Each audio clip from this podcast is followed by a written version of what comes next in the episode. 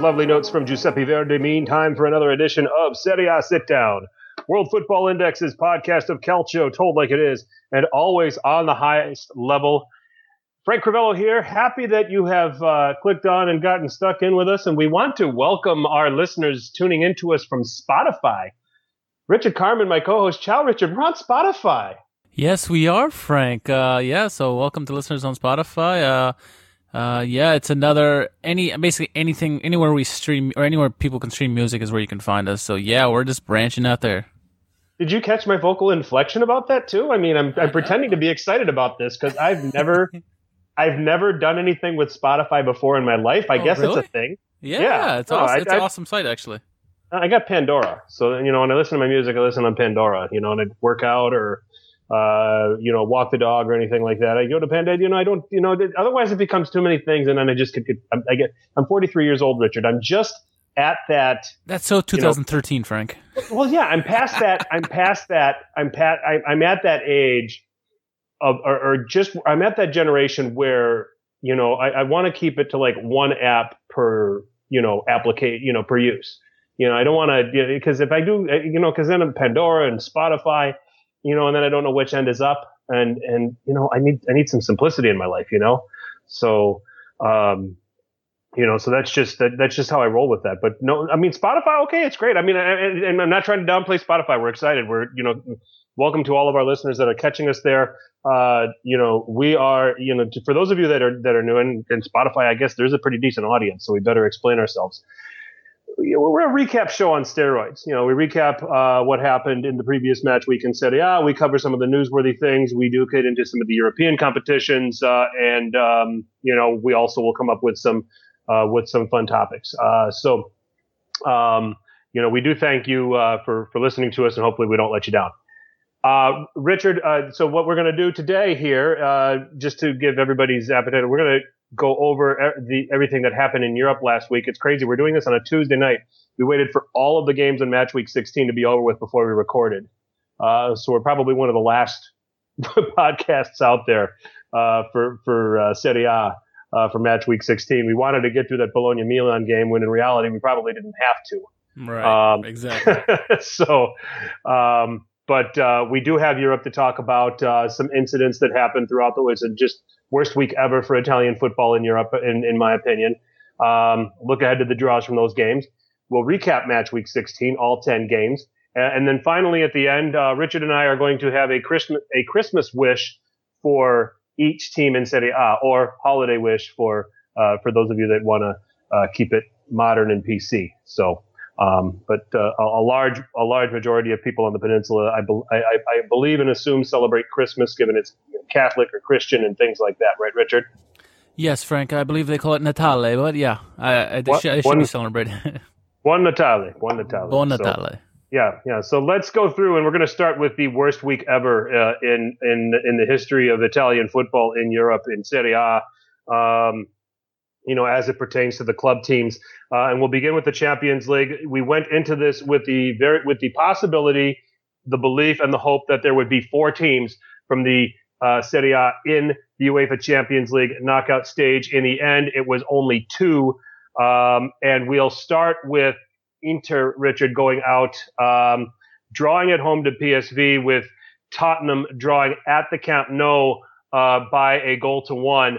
Uh, I want your take on this. Um, here's my take, and I firmly stand behind this. Barcelona earned the right to do whatever they wanted to do with that game. Um, and they had they earned the right to put whatever lineup they wanted to put up. They wanted to call up you and me to play in that game. We would have said yes, and we would have gone. I would have said yes and gone. I would have loved to have played football in the Camp Nou, um, even if it was for Barcelona, just to just to have the experience. But I mean, th- I don't. I'm not going to be mad at Barcelona. I'm not besmirching them for that. And Inter fans shouldn't do that to them because on the flip side, Inter, you had one job, and the the result in the other game was there for you. You had to just better that draw. You had to beat PSV, and um, you can't get casual and let them sneak in an early goal and then find yourself fighting to try to reverse that reverse that result. This is all Inter just totally dropped this. Inter choked. That's my take on this. has nothing to do with what Barcelona put out against Tottenham. You're absolutely correct. I mean, I said this on the last podcast that I'd expect Barcelona to get a draw at minimum. They're not going to play their best lineup, and they're going to do good enough just to get a draw, and they did. Uh, I said Inter had to come out and score early because if you give PSV confidence, it's going to be a hard day's a hard day's job. And what happens? PSV goes and scores early, and then Inter playing catch up, and yeah, they absolutely choked in this one. Uh, they deserve to be out of the out of, out of the Champions League because, frankly, you had one job, like you said, Frank, and they couldn't do it. It's, I mean, yes, PSV is a good team, uh, but still, you're at home. You should be able to capitalize on something like this. If you want to be one of the echelon, upper echelon teams in not only Serie A but in the world, you need to win games like this, and they stunk it up. And I mean, and Inter has themselves to blame, and they've got no right to blame PSV if they wanted to put their best lineup out, which is pretty damn close to what they did. Mark Van Bommel went ahead and said it. I played for Milan. This is a personal derby. Yep, I knew that was going to happen too. And he put his best team out there. You got to go and beat them. Um, and uh, you know, if Coutinho for Barcelona hit the post twice, one of those goes in, we're talking a totally different uh, story. We're talking about Inter in the next round of the Champions League instead of in the Europa League. So, you know, it, it came down for Inter. It came down to one goal, and I think that that's where the entertainment value is. Okay, you fine, you don't get Lionel Messi for a full ninety minutes, and then when when when Messi did go in, because I did watch that game, Richard, he, he couldn't have cared less. I mean, it was thirty minutes. Training it was exercise. 30 minutes. It was 30 minutes of DGAF football from Lionel Messi of the highest order. Yeah. Just crazy. Speaking of which, Napoli, one goal, one goal, one goal at Anfield, one goal at Crvena Zvezda. Don't allow the late goal to Crvena Zvezda at the San Paolo. Don't allow the late Angel Di Maria goal. That's how close they were in a very tough group with PSG and Liverpool. It's true, one goal, and really, this game was missed opportunities. They had their chances. Milik had his chance. Callejon had his chance. I think Mertens had a good chance in this game. They all missed their opportunities. And Mo Salah, he capitalized on the one mistake Koulibaly made. And I'm sorry, anybody listening to here, you want to tell me Virgil van Dijk's one of the best defenders in the world. He's not Koulibaly. Koulibaly is probably the best defender in the world. He had one mistake, which really it was not his fault. It was Rui who lost his guy, and he kind of stumbled and lost. Uh, so he did. He got beat. It's fair, but he has what he did in that game too. He, I mean, he he was spectacular. I just the bottom line is Liverpool had an opportunity and they finished it, and Napoli did not. They only have themselves themselves to blame, and really. Do you throw a little blame at at, at Ospina there? That's a near post. He gets oh, yeah, near yeah, post that, that no, he goal. had I mean, I think he should have come up with that. Absolutely, So- he should have had that. Okay, yeah, because that's that's the other thing that I that that that kind of struck me when I saw uh, when I saw that goal happen. I mean, I understand you know, Koulibaly can't be everywhere, uh, even though he tries to be everywhere, which which speaks highly about his talent. It seemed like there were Um, five of him on the pitch too at, at some points. Gracious, I mean, I he, he's just he he played his.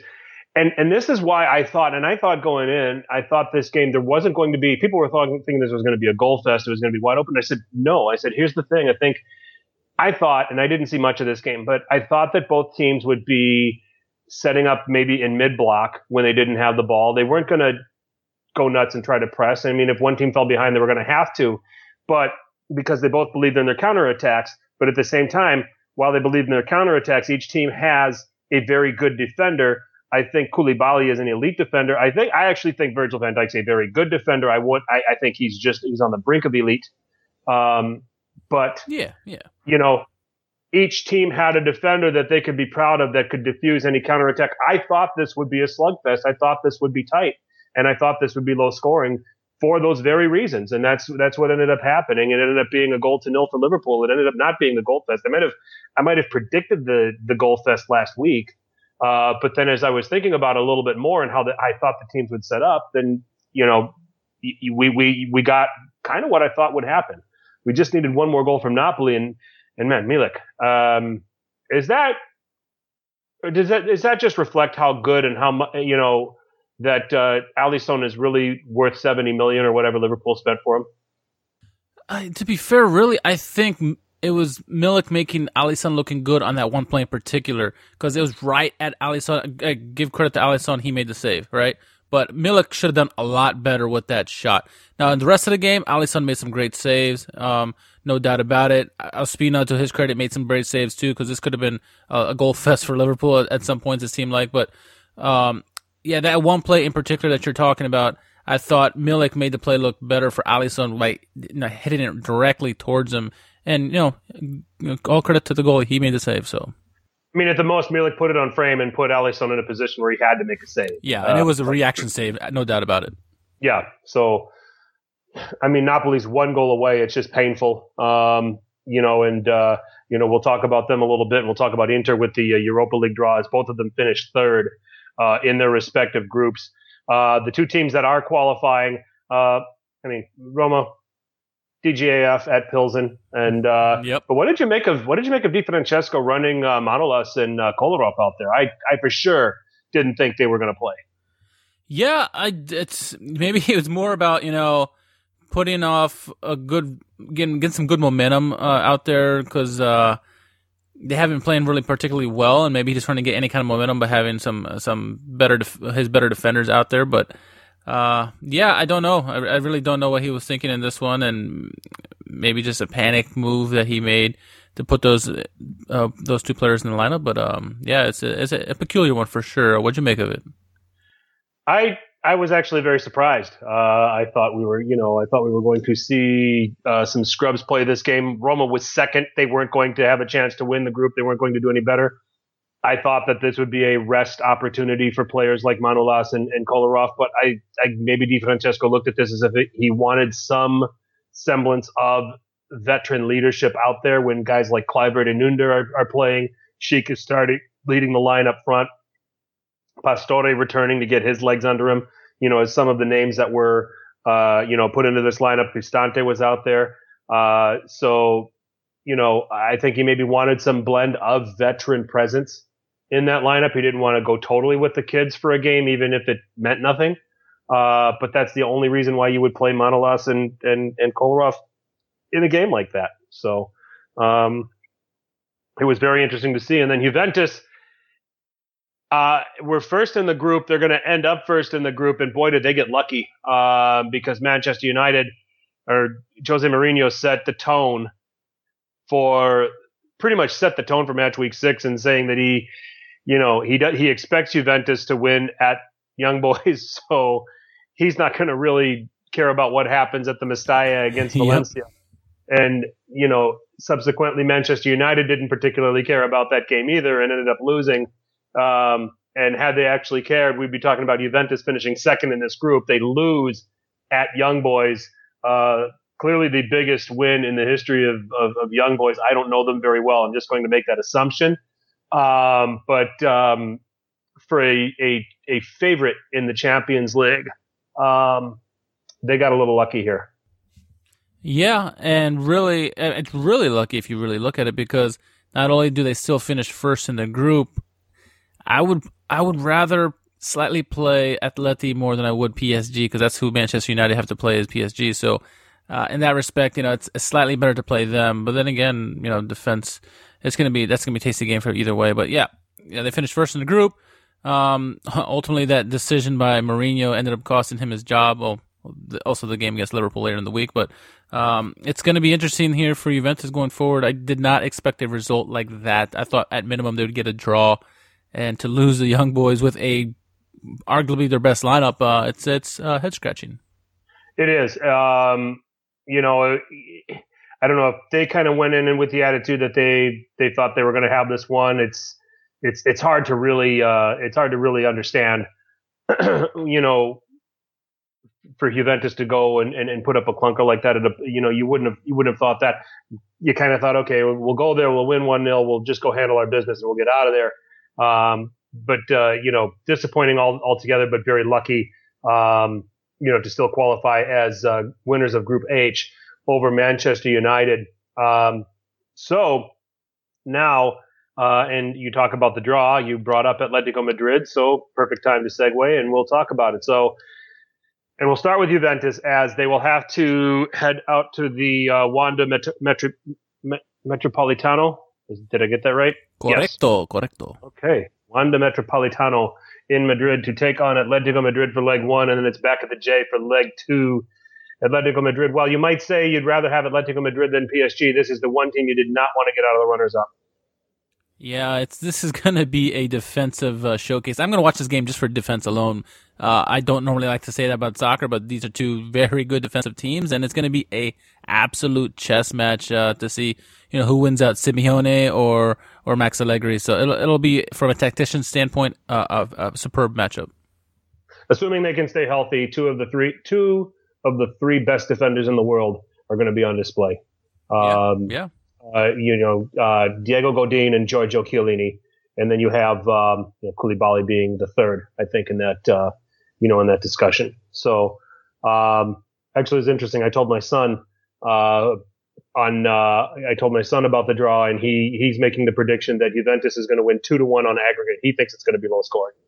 Um, he said just knee jerk reaction. He you know six and a half years old. He says it'll be one one at Madrid, and then at home, Juventus is going to win 1 0. That's my son's prediction. He's making that right now. That's, uh, a, fair, that's a fair assessment, actually. That's not far off. No, not far off at all.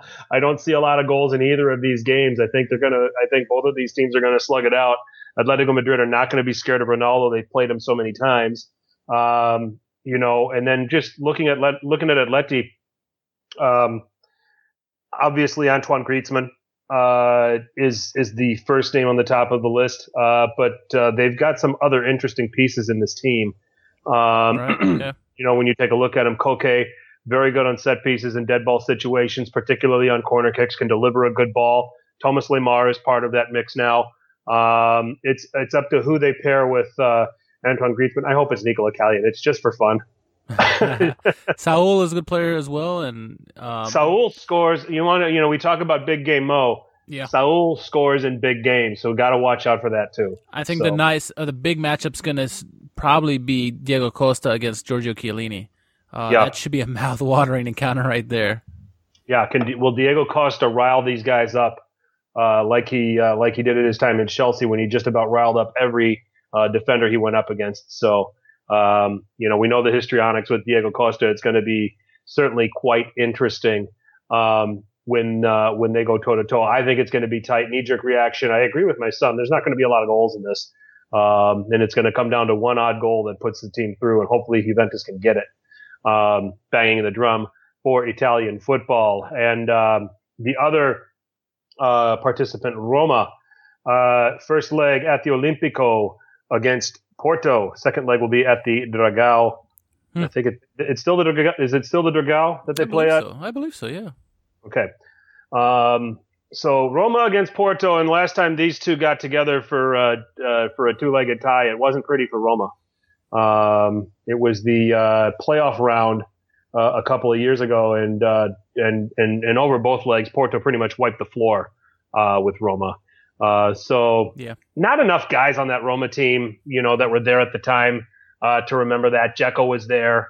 Um, you know, uh, you know, a small handful of. I mean, obviously De Rossi was there, but uh, um, it, it, just feels like with all with all of the you know, and, and we're going to talk about this with the Roman clubs here, um, Roma and Lazio. They're both very flaky to me. Um, they've been flaky all season, and um, for all of the flakiness, this just feels like something that if Di Francesco is still around to be manager of Roma uh, for this encounter, it still it feels like something he's going to pull out of his hat and go through. Yeah, well, I got to watch a lot of Porto in the last round, and they are not the same team that, that beat Roma years ago. They, a lot of their players have moved on.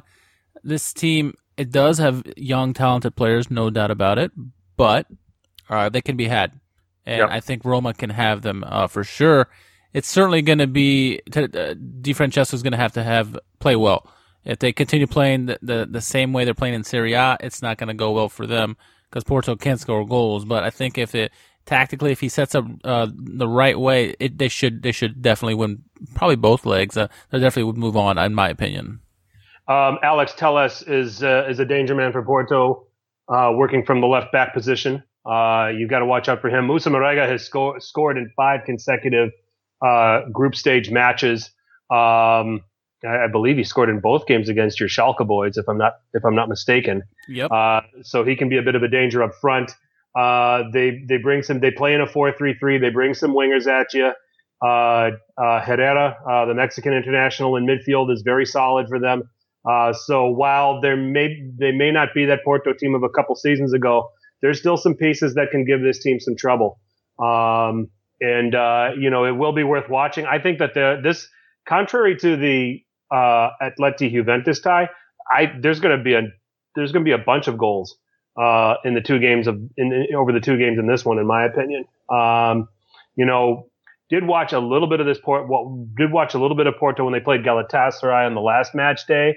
Um, granted, they they changed some players, but this Hernani looked like a very useful player on the break. Uh, if they use him on the wing, Brahimi is still in the picture. Uh, Corona.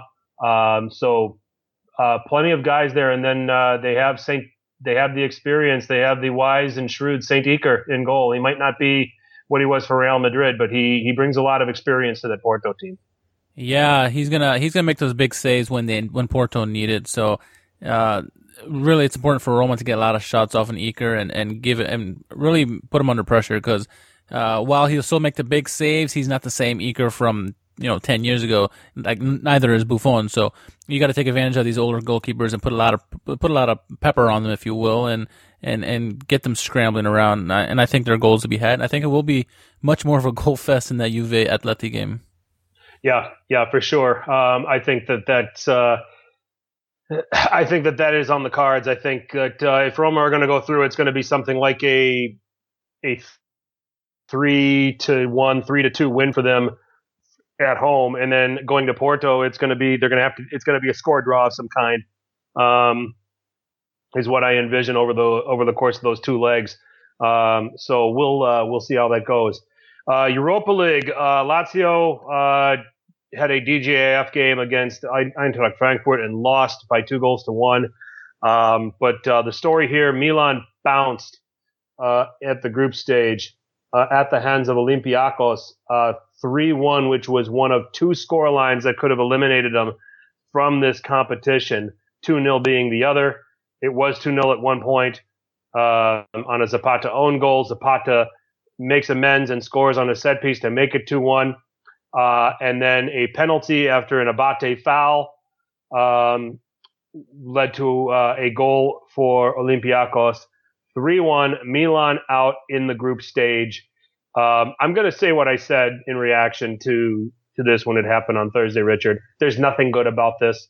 Milan Twitter, shut up about the oh, we don't have that distraction anymore. We focus on that four. You just went out of went out of the group stage of the Europa League after this after Milan appealed to stay in the Europa League over the summer. All that to go out in the group stage. Yeah, pathetic performance all around. Um, uh, I, I'm I'm starting to be on this Gattuso out bandwagon. Um, I was disheartened. Uh, I was disappointed. Uh, this was a pathetic performance. I feel like I wasted my time watching this, watching, watching this game, watching these guys play. Uh, I knew Olympiacos was going to come out to play, Milan, all they had to do was show up, and they did not. Uh, Zapata, you know, he did make amends with getting a, again a goal after his own goal, but I mean, there was nothing good that I saw from them. They was not creative whatsoever, being very predictable on the wings, not getting good shots off. I mean, Bakayoko played well, I guess, uh, if you want to call it that, but that's about it. Um, it was a strong lineup that they put out there, you know, compared from the weekend. It was considerably their A lineup, and yeah, they couldn't do anything with it, and they are they're lost right now, and uh, they deserve to be where they are because, uh, frankly, if you can't you can't get out the group stages of the Europa League, you don't deserve to be in it. So you know, good riddance.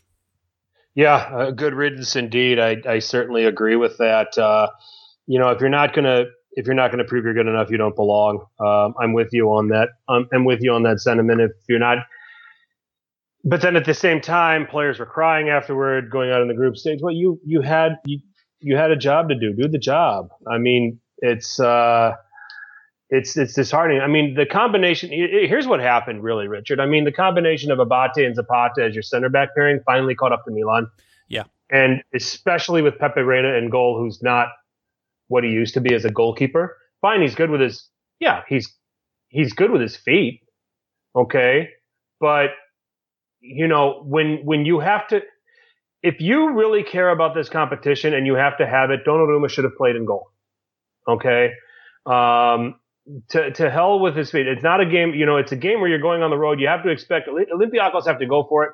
Expect them to have some superiority in possession.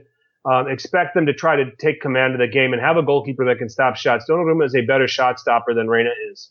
Um, you know, and then the, the, the Abate Zapata center back combination finally caught up to them. Um, it's where I was screaming afterward and I said, this might sound crazy, but even with Caldara, Musacchio, and Romagnoli, Milan should go and find a center back in January. Okay, I understand Zapata's probably played pretty well. He played well today. We'll get to that later. Um, he was probably the only one that played well for Milan today. Um, but you know, to make sure you don't have that Abate Zapata combination ever again, get another center back. Make that part of your priority in January. But uh, you don't. I don't think they're going to do that. But um, you know, Kessie and Bakayoko are getting run into the ground. Uh, and then again, Gattuso with the substitutions, and I'm going to have a comment about this when we get into Bologna Milan. You don't, I mean, Laxalt coming on for a forward when they were down 2 1, um, you make that substitution in the 90th minute when it's still 2 1, not in the 80th minute when you still might possibly need a goal. Yeah, it's uh, the, this theme of bad substitutions keeps rearing its head. Uh, it happened again uh, in match week 16. We'll get to that, like you said. But it's how many times can we beat a, a dead horse, right? Uh, right? It's the same thing. You're you're absolutely right. Bring on a forward when you need to score goals earlier in the game, not at the end. Bringing you know, don't put on Lex, Laxalt that early in the game for a forward too. It just it screams that he doesn't know what he's doing. And you know, right. while we while we give him all the credit in the world, he does stuff like this, and it's like, oh come on, man, how can I defend you when you do stuff like that? Right, right. You know, right. It's just it's it's uh it's just bizarre. Um, it, I, I, thought it was a I, I thought it was a crazy decision to make that move at the particular time. I understand you want to protect a specific result that gets you through to the knockouts, but there, you you got to keep the possibility that you might still need a goal. Um, you know, you don't want to you want to rule that out. So uh, let's batch the uh, draw for the Europa League for the three teams that are in it because Inter and Napoli drop to the um, uh, Europa League uh, as a result of finishing third in their group in the Champions League. Napoli uh, will open uh, the round of 32 traveling to FC Zurich from Switzerland. Milan fans know FC Zurich very well from a few years ago.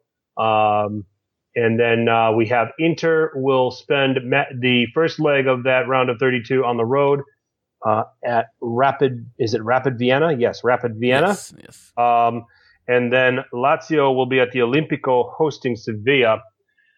Uh, considering how flaky Lazio are, and we're going to have a theme throughout this flaky Roman teams.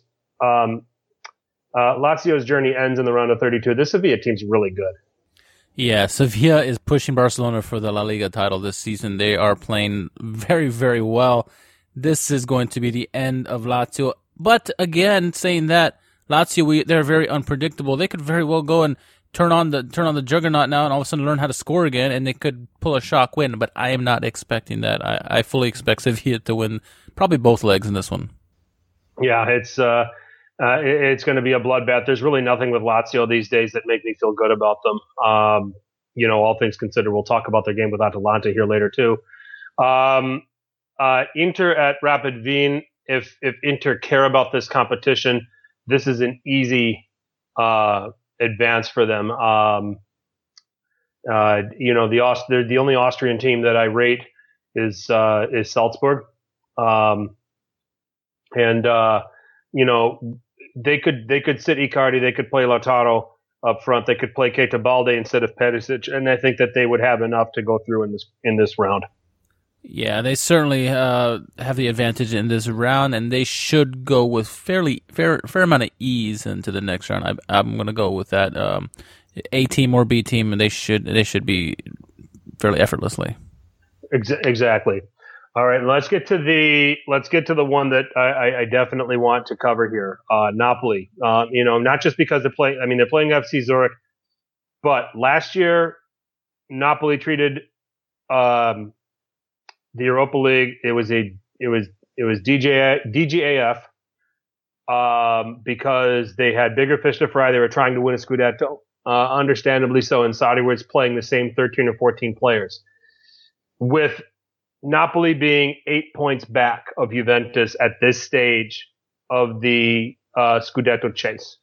Um, you know, unless and, and and right now the way Juventus are playing and the way they're organized and set up, I there's just no to me there's no chance anyone's catching them.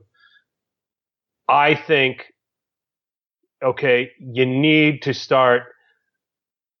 I think that uh, here's here's where I'm here's where I'm at with this, Richard, and I'm, I'm kind of I'm kind of rambling a little bit, but I think Aurelio De Laurentiis's ownership of Napoli is already validated as a presence, not just in Italian football, but on the continent in Europe. People look at Napoli now and respect what they do and respect them as an opponent. They've achieved that. But I think to further validate De Laurentiis's Napoli, there needs to be a trophy. And I think they need to take this competition seriously. And if they do, they're going to win this Europa League and they might end up winning this in a walk. Yeah, if you look at all the teams that are left in Europa League, they are arguably one of the top two teams, maybe even three, if you want to be if you want to be generous with somebody else.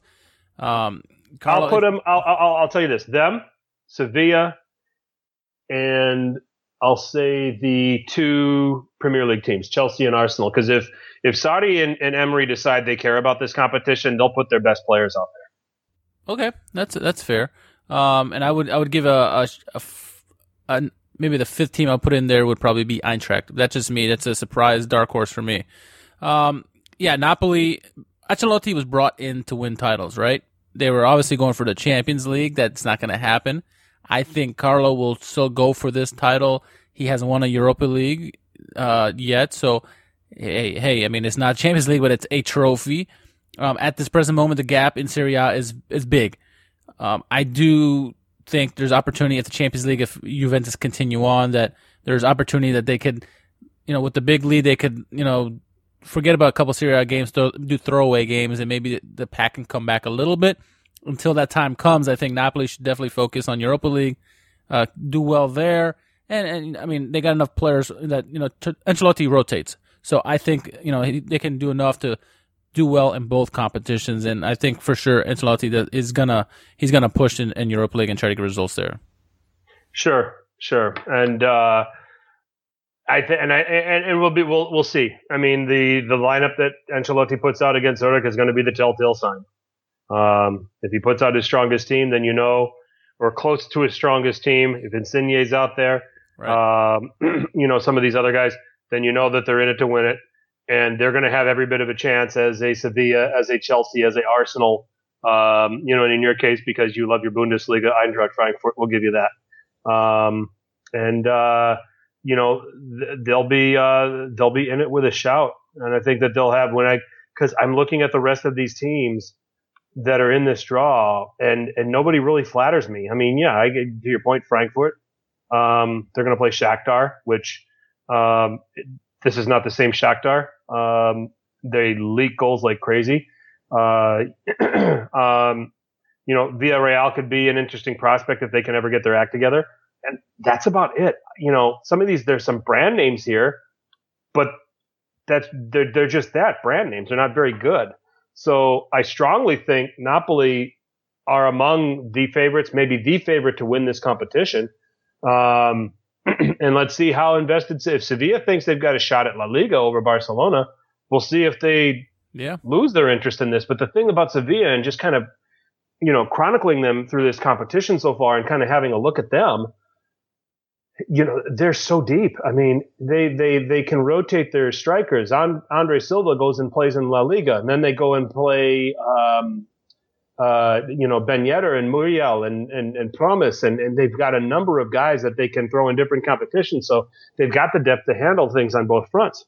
So, you know, so maybe they don't, uh, you know, maybe they will uh, go for both things. And Sevilla are kind of considered the kings of this competition too. Yeah, because they've won it so many damn times. I think Napoli should look at it this way, right? They they want their ultimate game is to do well in Champions League. But if you're not in Champions League, you need to have opportunity to practice, if you will why mm-hmm. not? Why not try? Why not try in Europa League? Get the European experience because some of these teams will probably be in Champions League eventually, right? So get Right. the experience in the big atmospheres and learn how to play in the in this kind of games. And then when you get into Champions League spots where you have an opportunity to win, maybe like another Liverpool game uh, where you got to get a goal or whatever to win, you'll be experienced enough to overcome any kind of uh, pressure that may be there. So. Uh, they should certainly take this seriously because I think it's a great experience for them, and, and Ancelotti will let them see that. And certainly deal with being in the knockout stage. You know, to certainly deal with being in knockout stage competitions and have that experience. I think that this is a great Right. situation for Napoli to be in, and they need to take advantage of it. So, um, those are our takes. We think Napoli are have the best shot out of the Italian teams to win the Europa League. Juventus clearly still have the best shot out of who's left in the Champions League. Um, what are your thoughts on the draw with the Champions League and Europa League? You can uh, follow us at Serie A Sit Down on Twitter or Instagram. Richard is going to fire away at match week 16.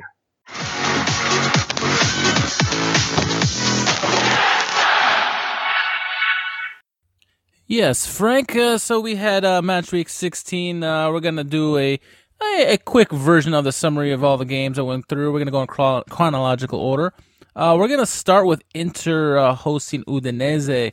Uh, this one was certainly an interesting one. Uh, Inter coming off a I'm going to call it a defeat in Champions League. It was a draw, but uh, nonetheless, trying to get back on the winning ways. And Udinese is a team who um, has been up and down as of late, pretty much all season long, really. So uh, this one, it started out early. Uh, early, there's the corner kick in the first half for Internazionale. Uh, it comes in the box. Icardi gets a flick off. He nearly scores. Um, a little bit later, Borja Valero, he's coming down the down the pitch. Um, he feeds Keita Balde.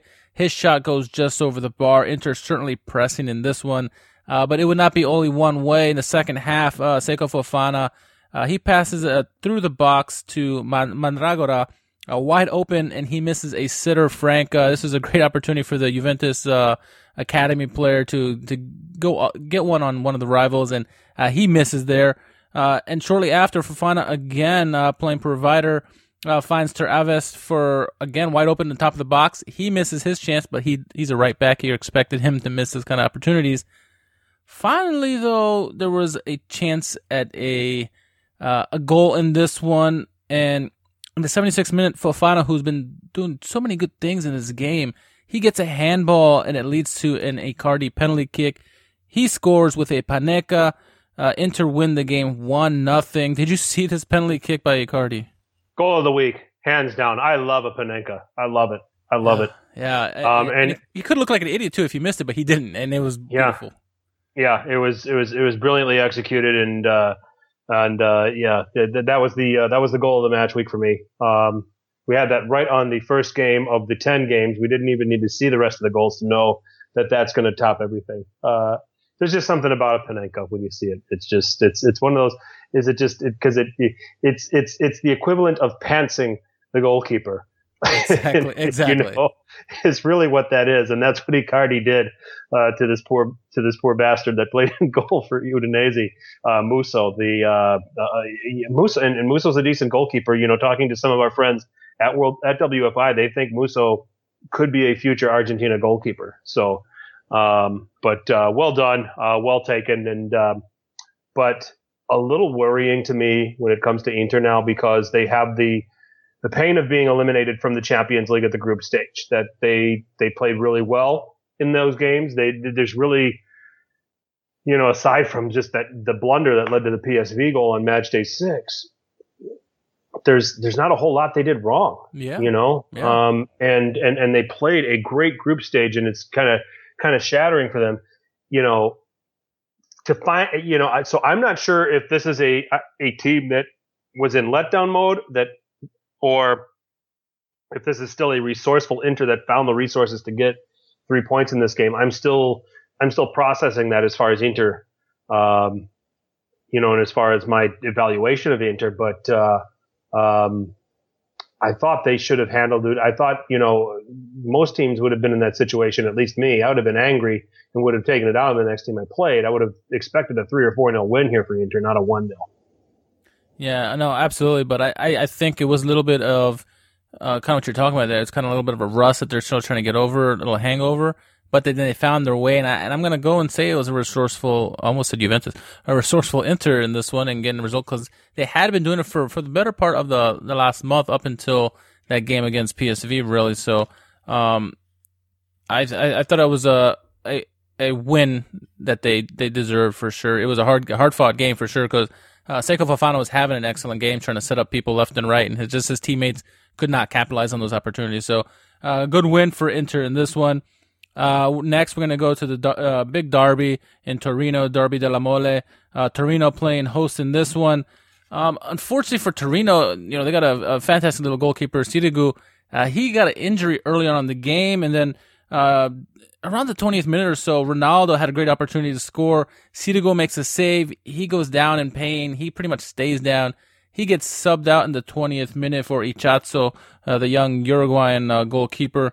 Um, both goalies, he and Perin, uh, who got the start in this one, uh, exchanged saves in the first half.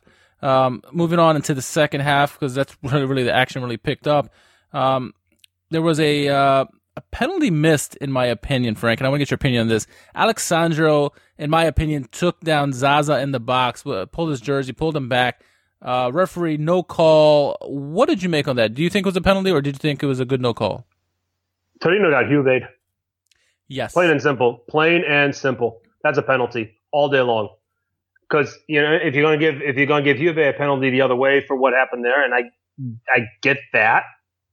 Oh, that's a that's a that's a stone cold penalty, um, and a damn shame. Go ahead. Yeah, yeah, no, uh, that that that's a penalty in my opinion too. I was pissed off. I thought Torino, Torino got screwed in that in that moment. Um, it was I was curious to see what Ichazo how he would do in Sirigu's uh, as his replacement. Uh, he did really well. He got big in a couple opportunities. I know he made a big save on Matuidi. Um, Zaza, um, he was doing um, the, the, goal that ended up happening for, for, or the penalty I should say that ended up happening that you were talking about. Uh, Zaza was doing a little too much uh, defensive backtracking. He prevented Djidji from his defender from getting the ball uh, continued on, trying to make a stupid back pass to his goalkeeper. Uh, poor pass. Uh, he came out trying to get it, but Mandzukic beat him to the ball. I thought that was a good penalty there. Um, yeah. Obviously, Ronaldo comes up and stops, sets up and score. But um, what'd you make of Zaza with his overcompensation of playing defense and, and, and causing that bad turnover? That's why nines need to just stay up front. yeah. and let defenders defend. I actually remember it was an old it was an old VHS it was an old tape I had VHS the days of VHS and, and VCRs to our young people out there who are just now like what the hell is he talking about? Yeah. Um. Uh. It was a, an old British video called Own Goals and Gaffs. It's hosted by a, a Danny Baker, and I remember one of his lines on, on, on one of the uh, videos. He narrates it and he said, This is exactly why nine shouldn't come back and defend. They're no good at it. so there's only one nine in the world that I would ever want to be backtracking, and that's Mandzukic because he's shown that he can have defensive responsibilities. Other than that, well, nobody else. Cutrone, when he, yeah. when, you know, he's done that sometimes. He's committed himself to it. Fair enough. Um, so Simone Zaza gets to add this to his pile of calamity. Um, along, you know, this is right up there. This is I mean, the the, the pen, it, this doesn't beat that that penalty attempt in the Euros against Germany because that was on a much grander stage. I get this as a derby, um, but that was just I I don't get it. I just like just kick it into row ten or something. you know, I don't know what you're doing there. Um, a rush of blood to the head or, or, or something. Um, but but no, I you know he's that's a, just a, add that to add that to the things in Simone Zaza's life that he's not going to live down. So, well, Ronaldo would step up. He would take the penalty, and then strangely enough, he goes right at the goalkeeper Ichazo, chest bumps him, and then uh, nearly a brawl broke out with after that happened. Uh, Ronaldo would pick up a yellow for doing that to the goalkeeper. What did you make of that play? Because I didn't see anything that the goalkeeper did to Ronaldo or say anything to him before the kick. I watched several highlights of this. Didn't see anything. I know afterwards they made up, but what do you make of Ronaldo? Have you ever seen that Ronaldo or any player going after a goalie after he's scoring and then chest bumping him? I don't. What are you? You know? Yeah. What are you doing? This poor kid comes in, has to, you know, has to be thrust into this game, and first of all, Ichazo is his name. He played Ikaza, well. Ikaza, yeah. Oh yeah, yeah, he played well, except for the penalty. And the penalty you really can't put on him. You got to put that on Zaza. Zaza put him in that situation. We could be talking about a nil-nil draw, and Ika- they could the, the Torino fans could be uh, requesting or putting in a uh, a petition to put in a to, to build a statue for this kid. Um, but you know, of this kid's likeness. But uh, I mean, what are you doing? I mean, Ronaldo, stop it! Seriously. I mean, it, it, you know what we. This is the equivalent. This is old man syndrome, trying to trying to boss a kid around That's what it is. Uh, I'm really- trying to show a kid what's good for him, and it just it came off it came off weird, and you know he deserved a yellow for it. So not as not as not as bad as him pulling the the Valencia player's hair in the Champions. No, that was fucking. Wow, sorry, excuse my French, but that was. You know, I've been saying. DGAF the whole time, and you're the one with the sailor's mouth. There you go. Good for you. So, I'm trying to keep it clean. Oh, I know, I know. Wait, you you pulled up a ridiculous scenario, and I couldn't help myself because that was a ridiculous moment by Ronaldo in the Champions League against Valencia. So, uh, I digress. Uh, moving on. Um, Yeah, let's move on. This, uh, I mean, it, th- th- this is this is Juve doing what Juve does. I mean, they they, they win one 0 they move on. They don't they don't they don't care about style points. They care about three points, and Yep. that's that's what they do. and a, and a good derby win for them. Uh, so obviously they're still in first place. Doesn't hurt them anything. Uh, obviously increases their lead if anything else. Uh, I'm gonna go into the next game, which was Spal Chievo. This ended 0-0. Normally I'd skip over something like this, but this was actually the best of the 0-0 games this weekend, in my opinion. Um, and that's that's that's saying something because uh, well, we'll get to that game later. Did Mateo have to do, did Mateo have to do this game? he should have. Was this on ESPN News? Is this the one he had to do? it might have. Actually, I think yes, it was. Actually, it was. Yes, it was. Good. Yes. He deserved Um, a nil, he deserved a nil nil game for some of the things he's been saying lately on Twitter. I don't Uh, know him. I, I mean, I don't know him personally, and I don't really have a grudge against him. But man, but go ahead. Uh, so early in this one, was- Chievo was actually doing a lot of good in this game. Uh, Pellissier, uh, his shot was saved by Gomis. Uh, he followed up with a rebound. Uh, it was cleared off the line by Lazzari. Uh, he was making amends for a missed chance just minutes earlier. Um, they went to the, uh, goal line technology. Goal line technology said it was out, no, no goal. But, uh, good, good backtracking by him to come back and, and make up for his mistake earlier in the game. Um, that's pretty much everything that happened in the first half. Second half, uh, Jasmin Kurtic came close with a, a nice, really strike from distance, uh, just going over the bar. Um, a little bit later, uh, Paloschi, uh, uh, he had an opportunity to give a Spa the lead in the game. Bani, though, the defender throws himself in front, makes a, gr- a great save right on the goal line, really, to, to stop a point blank shot by Paloschi. And then, uh, you know, just before the end of the game, Floccari, uh, he takes a great left hand, left footed strike. It hits off the crossbar. That's as close as either team would make it. Uh, 0-0 game. Despite being 0-0 and despite being Spal and Chievo, it was actually fairly entertaining in this one. So, um, had two, two teams in the bottom of the table. Um, I, I would have thought Spal, who has shown for the most part of the season that they're pretty consistent and they can be out of the relegation fight, struggled to, you know, get a goal against Chievo, who is the bottom of the team, bottom of the league. So, um, what did you make of Spal not being able to uh, score on Chievo? Just is this about Chievo finally maybe starting to show up in games, or or what? Pellissier had five shots on target.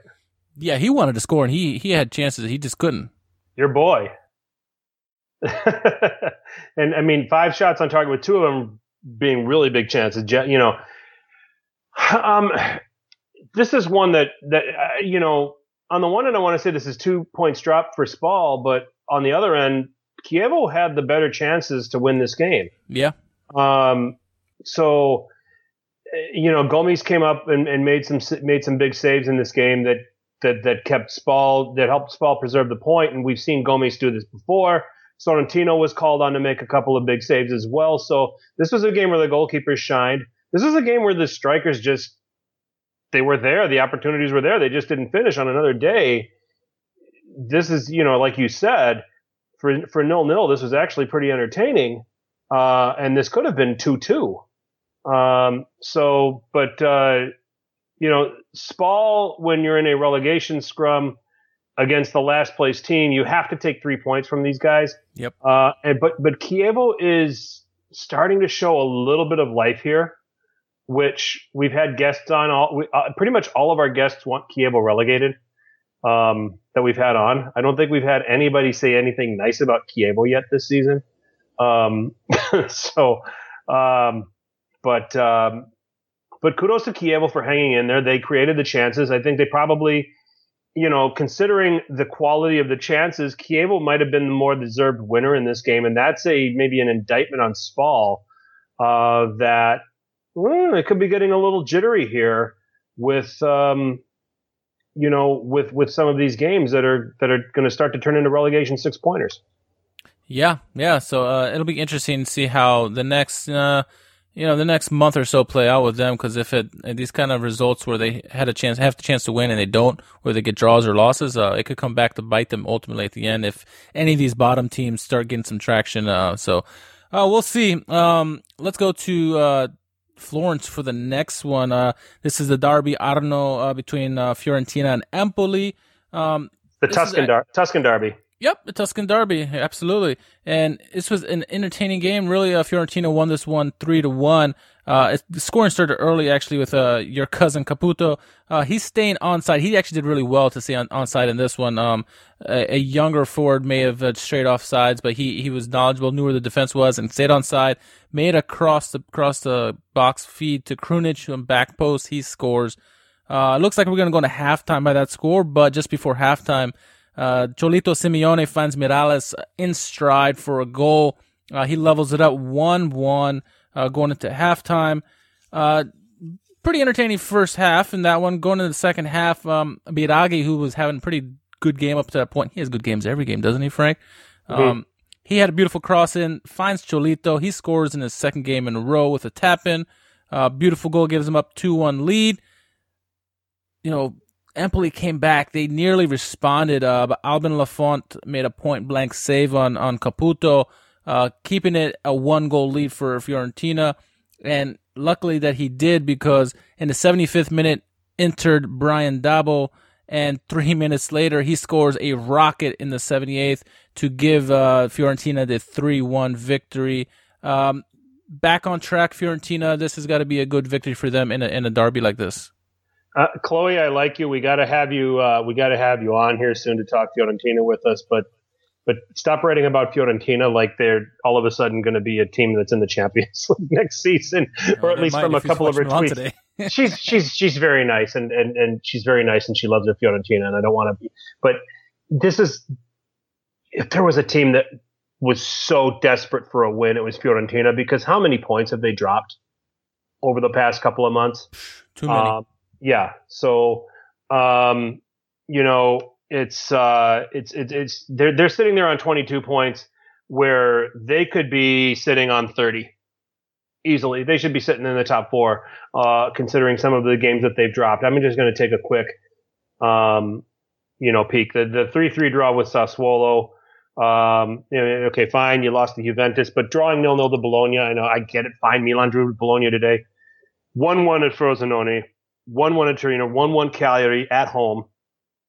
I mean, there are some pretty. These are bad results for a team that wants to try to take that next step and compete in Europe. They finally found the finishing touch in this game.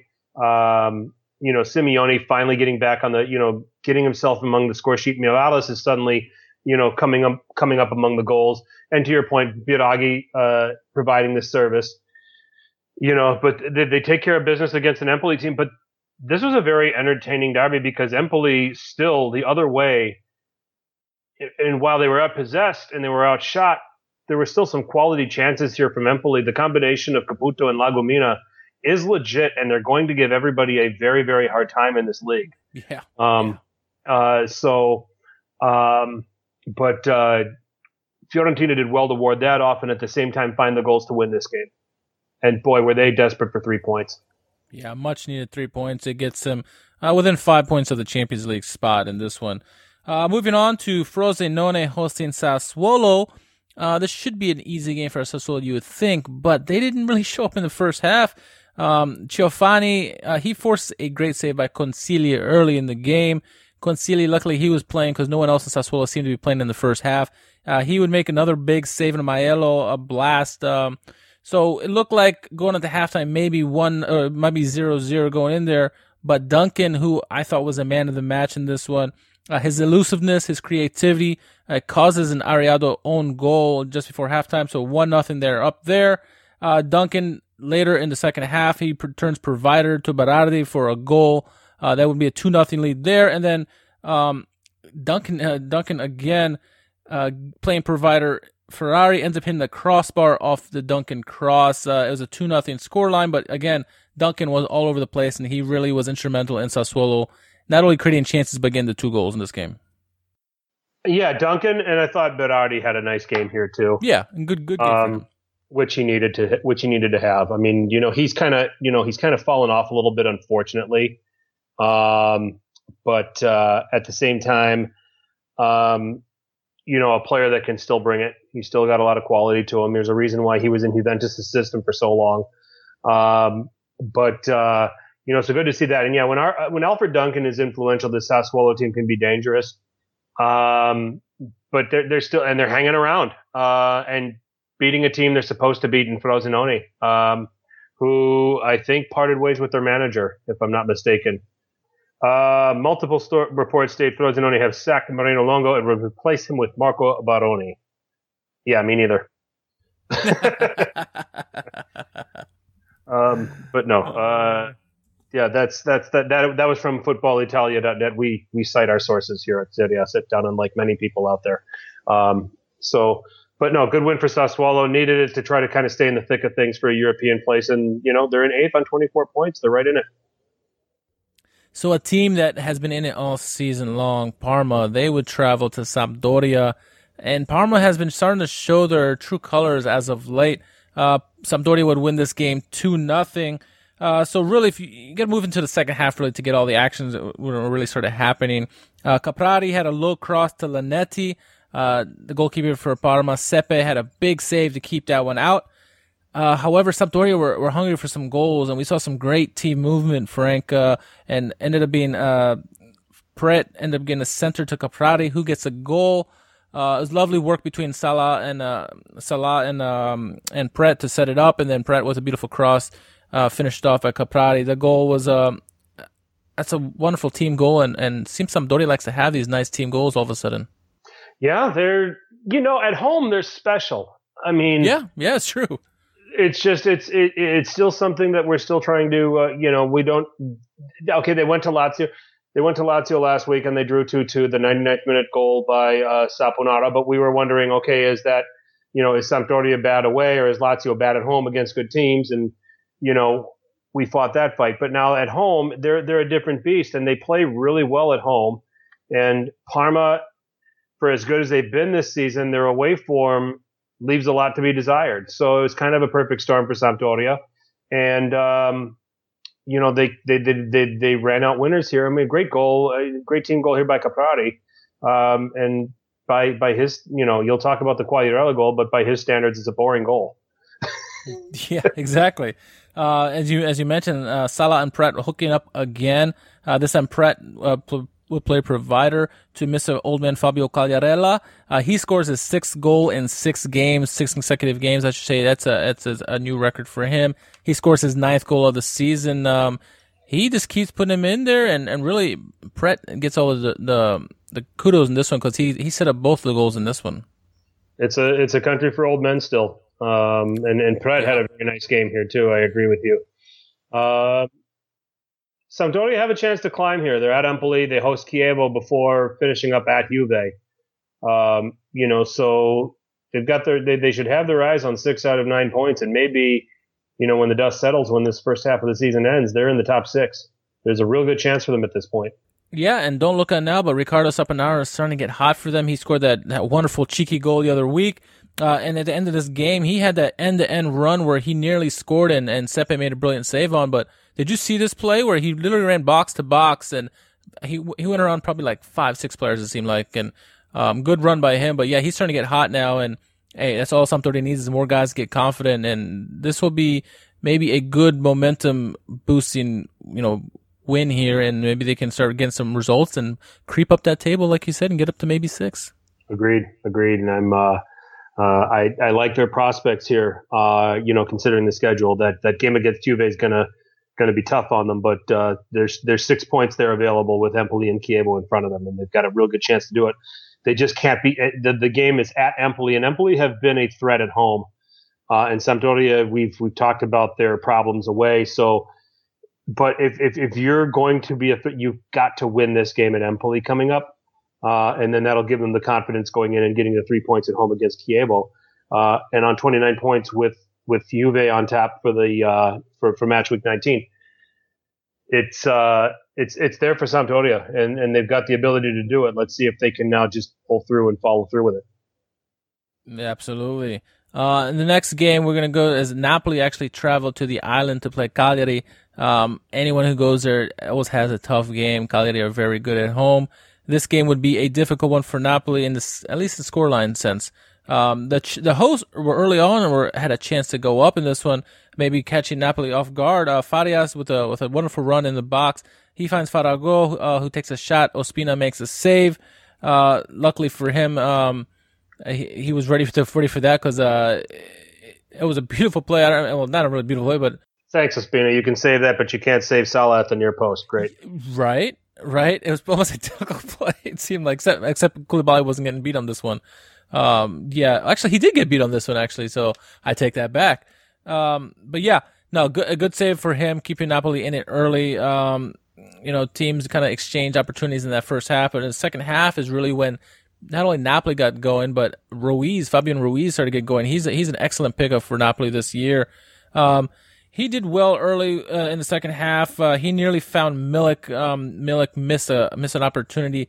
He Milik would grow in confidence as his game went along. I thought he got stronger. Uh, but to stick with uh, Ruiz, uh, he nearly finished on the end of a Malcuit pass. Malcuit made a great run down the right hand flank, uh, crossed it in, and Ruiz had a great opportunity to score, just missed it wide. Um, I said Milik was growing stronger. at the end of the game, he had a shot that missed just wide. Uh, came back a little bit later. Um, he gets a, an opportunity for a header off a, off a cross and from I think it was Mertens. I couldn't remember who it was, uh, but he hits it off the post on that one. Uh, so he's he's getting closer and closer to goal. But finally, in the 91st minute, he gets a free kick opportunity. He's probably one of the last guys I think would be taking a free kick, but uh, he scores a wonderful wonderful free kick goal in the 91st minute. Uh, Napoli win one nothing at the end of the end of the game it's a it's a good resourceful win for them. They had most of the possession in this game, but it's it's a tough play to go to it's a tough place to go to Cagliari and try to get a win. You know, we keep saying that Cagliari are going to Cagliari trouble teams. You know, that's that's not that's a unique road trip uh, to have to go onto an island and play uh, a match. Um, and uh, Milik's goal is second in the goal of the week to me uh, to Icardi's Panenka. Um, but um, uh, you, you, know, but it, it's what you expect from Napoli: superiority in possession against an inferior team, even if it is Cagliari at you know in Sardinia. Um, you know, superiority in shots and shots on target. Um, you know, and uh, you know, Milik was the best player on the pitch in this game. You know, created his own chances, was on the end of things, is on the end of uh, some service from Malcuit, as you mentioned. Um, but uh, for me, I thought that uh, that he was the best player in this game, and uh, he had the goal to uh, to seal it. Absolutely. So uh, Napoli, they somewhat keep pace with uh, Juventus. Uh, still eight points behind. They're sitting on 38 uh, to Juventus is 46. going to Stadio Olimpico for the end of Sunday's games, I should say. this was the highest scoring game of the weekend. It was Roma three, Genoa two. Early on, Hiljemark was having himself a good first half. Uh, he got a blast off early, somehow squeaked by Olsen. I don't know if he realized it had gone. It's like in, in hockey when it goes between the pads. Um, sees it before Olsen does. He gets to it, taps it in. Uh, he gets his 12th goal of the season. Uh, just like that, Genoa are up. Prandelli's team is, is scoring, which is great to see. Uh, that but, that explains Roma in a nutshell. Right? That play right there. That's Roma right there. What, you thought you had it, and the goalkeeper goes right by. yeah. Go ahead. I'm sorry, I had to interrupt, but because because I was like, you're going to hit on that hit, hit on that moment, and I want to make sure that I said that. I said that's pretty much Roma this year. No, it's exactly encapsulates their whole season, really. Uh, to their credit, you know, Roma and in particular Fazio would re- respond back in the 31st minute um, off a free kick. Minutes before Fazio had opportunity, he missed it. He missed his great chance. So luckily for him, he got another opportunity in the 31st. He did not miss that second opportunity. He gets a goal off the rebound, um, one one just like that. But we talked about Hiljemark having a good first half. He responded nearly immediately. Just two minutes later, off a corner kick, uh, he would get the goal.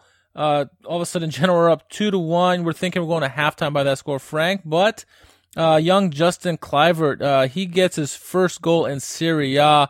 A nice little run, nice little far post goal. He scores just before halftime, make it two to two. Uh, that's a lot of goals in the first half for two teams. But uh, on, on, speak on Kluivert a little bit here. Finally getting his first Serie A goal. Uh, the whole run and everything, and just about time. And We've been expecting this guy to get some goals, right? I can't believe that's his first. Is that really his first goal? Yeah, it's crazy. I, I think I he's getting a lot of assists. Oh, you know why? It's because ED, EDF doesn't play him as much as he should. That's probably why. Yeah, and I think uh, he scored you know, in, in, Champions League, but yeah, El Shaarawy found some form too, which kept him on the bench for a little bit of time there. Um, but uh, but no, the, the, kid's a talent. I mean, and Roma raved about him in preseason too. Uh, so good to see him get on the score sheet. Good to see him get his first goal, first of many. Um, I mean, it's in his genes. His dad scored yeah. bunches of goals yeah. uh, in his career, so uh, you know, good to see him. Good to see him get on the score sheet. Uh, I mean, just you know, some you know, we'll we'll talk about the second half of this one. This was a very entertaining game. Um, you know, uh, final loss uh, was okay. Obviously, Fazio getting the goal. Um, nice to see Hiljemark performing really well. Um, uh, you know, he's I think he's long ways I, from his Palermo days, huh? Well, yeah, and he's a bit of an underrated. He's become a bit of an underrated player all of a sudden. And uh, one of the things that I do want to shout about is that while there's you know a lot of fanfare about Piatek and rightfully so with all the goals he's been scoring, you know. What do you think of Christian Kouamé? I think he flies under the radar. This kid's got some talent. He's got talent. I love seeing both of them together, but Kouamé is definitely the guy who pulls the strings and gets that motor running because Piatek's not going to score those goals if Kouamé is not doing what he does. Yeah, I mean, he just he flies under the radar for me, and I think that he's a guy uh, that we need to watch going forward. So you hear it here on Serie A Sit Down. We're touting the boy Christian Kouamé. Watch this kid. I mean, he may not score all the goals and get all the glory that Piatek does, but but he is an engine room as a forward. He's a real engine room guy, um, and a you know kind of a he's he's a real fun player to watch. So when you take in a Genoa game, make sure you're looking at him. Uh, you know when you're watching them at watching it watching them under uh, Prandelli. But go ahead. Yeah, and Piatek's goal really that's his first open play goal since like October, like early October too. So that that's kind yeah. of shocking too for all the goals that he's had. So hey, uh, I guess he's well rounded. I guess I don't know. Um, moving on, uh, Kluivert would be instrumental again. Uh, he and Cristante would do nice give and go. Uh, the give and go would result in a Cristante winner in the 59th minute. Um, great, great, great to see those two uh, hooking up with that play. Cristante, great finish, and after the goal, he obviously gave uh, plaudits to Kluivert for the for the assist on that one. Cristante, uh, he had a chance to get a second in the game nearly towards the end. He ends up hitting the post point blank, but yeah, this game would end three two, a very entertaining three two game. Um, they tend to, tend to all be right, but uh, good for good to see Roma and Genoa involved in entertaining games. Um, Genoa seem like they're starting to get their their footing now with Prandelli, and Roma finally getting back on the winning track. Uh, they seem to been on the worst streaks for the longest time, but now um, they're technically back in the race. Uh, they're you know they're tied with I think Atalanta and Sassuolo um, in that for the last Champions League or Europa League spot now. So that's Roma's first win in all competitions since November seventh. Um, that long? Wow. Yeah, at CSKA. Well, no, I'm sorry. They beat on November 11th. They beat uh, they beat Sampdoria 4-1. So first first win for Roma in over a month, which is unbelievable to say about them. Um, so clearly they needed it. They're in they're in a little bit of a scrum. They're finding ways to give away points and lose to some inferior opponents. The the, the draw against Cagliari was you know, the, the Olsen blunder explains Roma's season. You know, go and watch the last 10 minutes of that match at Cagliari. That really explains Roma's season. Um, big one for them Saturday traveling to the J, and I don't hold a lot of hope for them. Um, I'm already going to go ahead and say Juve's winning that 2 0. Um, I just, uh, I, I don't see Di Francesco bring the, the, mentality that this Roma team is in right now. I, just don't see them having the strength and having the, um, uh, the fortitude to, to get anything out of that, uh, that, that, that game at the J. Yeah, and it's going to be tough for Roma to get a result, uh, much less a win at the J. And I think Juve is going to do Juve things, and the two nothing scoreline I think is a great shout.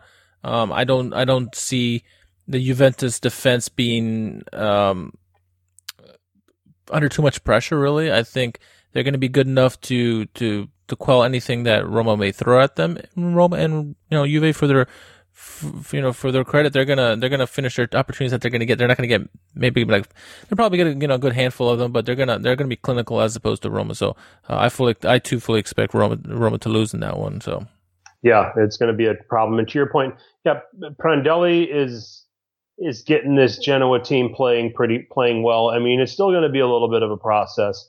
Uh, they host a red hot Atalanta team coming up. I, it's going to be hard for me to believe that they're going to get something out of that game. But then they go to Cagliari, which is, you know, a tough fixture, but no reason why they can't get a draw.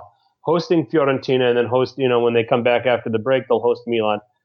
You know, so it's an interesting slate of fixtures for Prandelli's men that there's, there's, there's some, they're going to get something out of those games. They're going to get a win out of those games. Hopefully not at the expense of Milan.